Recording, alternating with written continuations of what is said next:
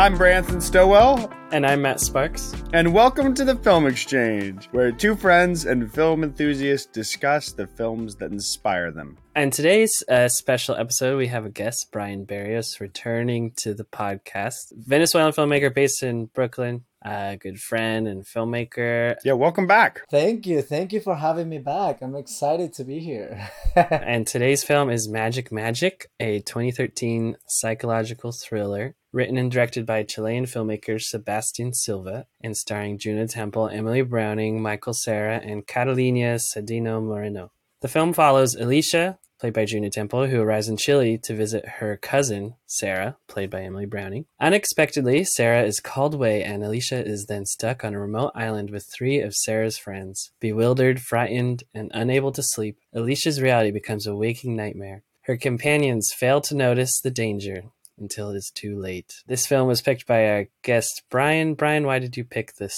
film? I watched this film when I was teenager back in Venezuela. HBO and Cinemax had like a channel and I would watch random movies there all the time and this was playing. I only watched like half of it. And ever since then I was obsessed. I feel like this is one of those movies that just like stays with you. Yeah, I was just really intrigued by it. And I honestly didn't know what was going on in the movie. And I know that it tackles a lot about mental health issues and, and boundaries and, and I, just a lot of things that I just did not understand at the time. However, I was fascinated fascinated by how complex and difficult this movie was. Years later, I understood it a little more and I, and I, I really liked it. I, I just I, I don't think I've ever seen a film like that, honestly. And I've always been attracted to this movie. I'm, I'm it's so weird and uncomfortable, and I want to make a movie like this. What did you think, Branson? It definitely is not like something I'd seen before. I had never heard of Sebastian Silva. This film got me so curious about him that I actually watched the film Maid that he had done four years prior to this. That was sort of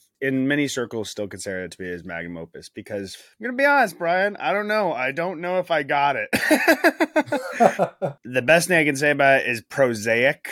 There's a lot of philosophical debate and internal torment and all this stuff going on. But man, these characters just drove me nuts in the worst way possible. Maybe that was the point, but obviously this film is at least from my research is very polarizing. People seem to love it or hate it. I've read a lot of the literature on those that love it, and I sort of understand, but at the same time, um, think they're completely wrong. So wait, what did you think of The Maid? Uh, his other film, yeah, it was really good. I think obviously this guy is a really accomplished. I'd never really heard of him. Really powerful Chilean queer filmmaker. I think the difference there was a level of coherency that I think was delivered better in the performances in Maid. What do you think, Matt?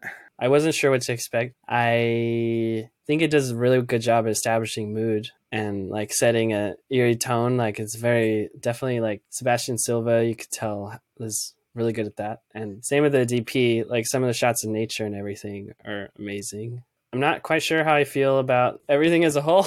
like the characters didn't really annoy me as much as they did Branson. I don't. I think that was part of the point. And I did think Michael Cera's character was interesting. 2013 was like that was Michael Cera's moment because like Scott Pilgrim had just came out and Juno. I think he's branched out more since then, but at the time when you read all the reviews, everyone's like Michael Cera trying drama. Does it work? Does it not? He was kind of the main reason that this movie got funded. While they were waiting for it to get funded, they made another movie, Crystal Fairy and the Magical Cactus. Juno Temple's character is just this archetypal, obnoxious American tourist who just is like scared of the world. The way that the film set up, you're supposed to feel for her that she's being alienated and these people don't understand her. There's this cross communication barrier. But I found myself on the side of those that were alienating her. I was like, this chick is obnoxious. Yeah.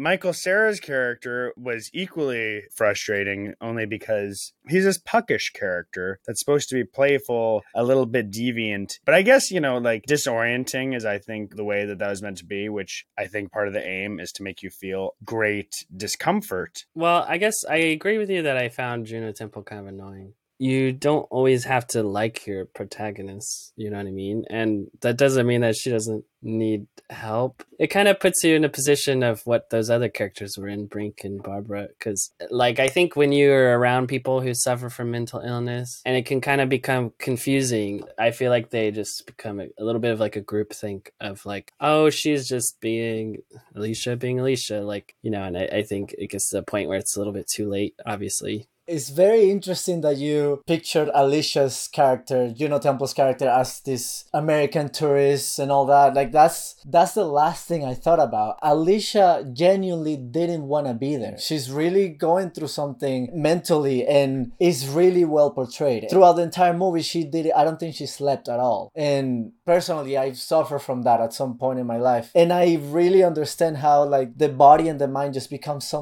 so sensitive and so fearful of everything when you don't get sleep. In an in- on an interview, uh, Sebastian Silva was saying that his biggest fear is to lose mental abilities when you can't control your mind anymore and it's the other way. And that's kind of what he was trying to do with with alicia's character where she just completely lost control of her mind. And somehow juno temple manages to get the craziest characters in every movie and i love it. I mean she became one of my favorite actresses after this movie. I, I was reading an interview and he said that the movie was shot from the perspective of brink and the perspective of alicia and they were flipping that constantly throughout the movie just to make sure that it, there's a balance where the audience doesn't know which perspective we are following and who do we hate who is bad who is good. Like there's this con- constant ambiguity in that sense. Like i agree with you. I don't think you have to like the protagonist by any means. You know when we're dropped into alicia's story we're sort of given these vague vignettes of what's happened that's led to this. And the insomnia which is such an important key factor in this that leads to this level of irritability is something that to me was explored in such a piecemeal manner. It's almost like I wish that would have kept and been distilled into one theme. That helps provide some basis and context for a lot of the, these characters' conflict. I mean, but you're supposed to be disoriented, and I recognize that. I felt like when I was watching the movie, I had also had a restless night, even though I had a full nine hours of sleep. I mean, I feel like though you can agree, right, that it was great performance. She's pulling out all of the tricks in this movie. But I was gonna say, Bryan, what's your favorite scene?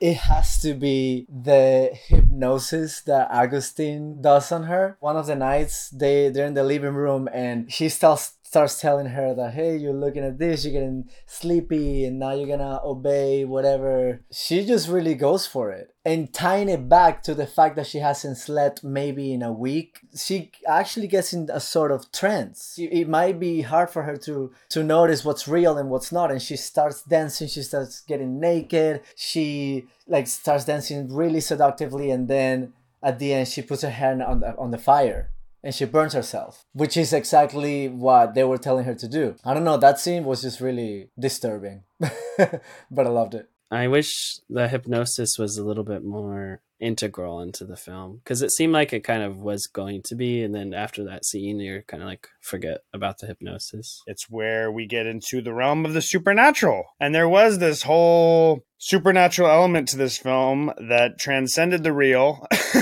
and made it magic magic. the name is a little bit of a red herring because it's like they I don't think they even use the word magic in the movie. The whole thing just makes no sense. The everything about this movie is so weird. The cast is ridiculous, the cover, but that's why it makes sense. It's just like it's it's incredible. I wanted to ask you guys about what your thoughts were on two scenes. Let's start with the scene where she's kind of sleepwalks into Michael Cera's room, pulls down her pants, and shoves his face in her crotch. I thought it was uh, very spooky and moody. Brilliant. I think it was out there, and I didn't hate it. I think I actually might have liked it in retrospect. Like that whole narrative of the sexual undertones was like present throughout and works better than I think some of the other ones, like the abortion one that was kind of half explored. I also have to ask you guys about the final scene when they go to the uh when she gets so sick and they have to perform the ritual. What did you guys think?